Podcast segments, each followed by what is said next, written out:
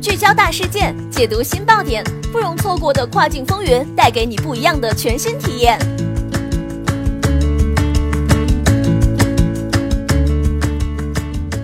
雨果电台听跨境的声音，各位听众朋友们，大家好，欢迎大家收听这时段的跨境风云，我是可心。现在将要给大家带来的资讯是：德国海关与瑞典海关入境包裹政策变更，瑞典海关将向收件人征收 VAT。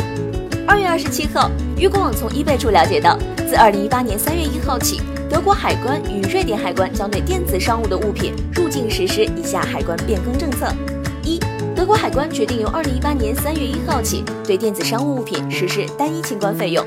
Deutsche Post AG 会通过收件人征收包括增值税在内的六欧元单一清关费用，针对非免费关税或税金的进口包裹及货价高于二十二欧元的包裹。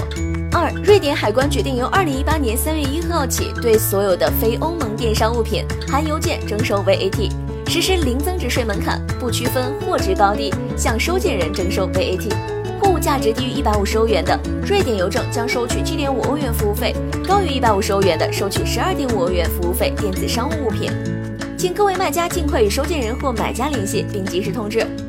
否则您发送至相关地区的包裹可能会因为目的国政策变更导致被拒收或妥投失败等事宜。如果您有任何疑问，可以咨询相关物流服务供应商 DHLEC 联系电话：四零零八八八三五零零。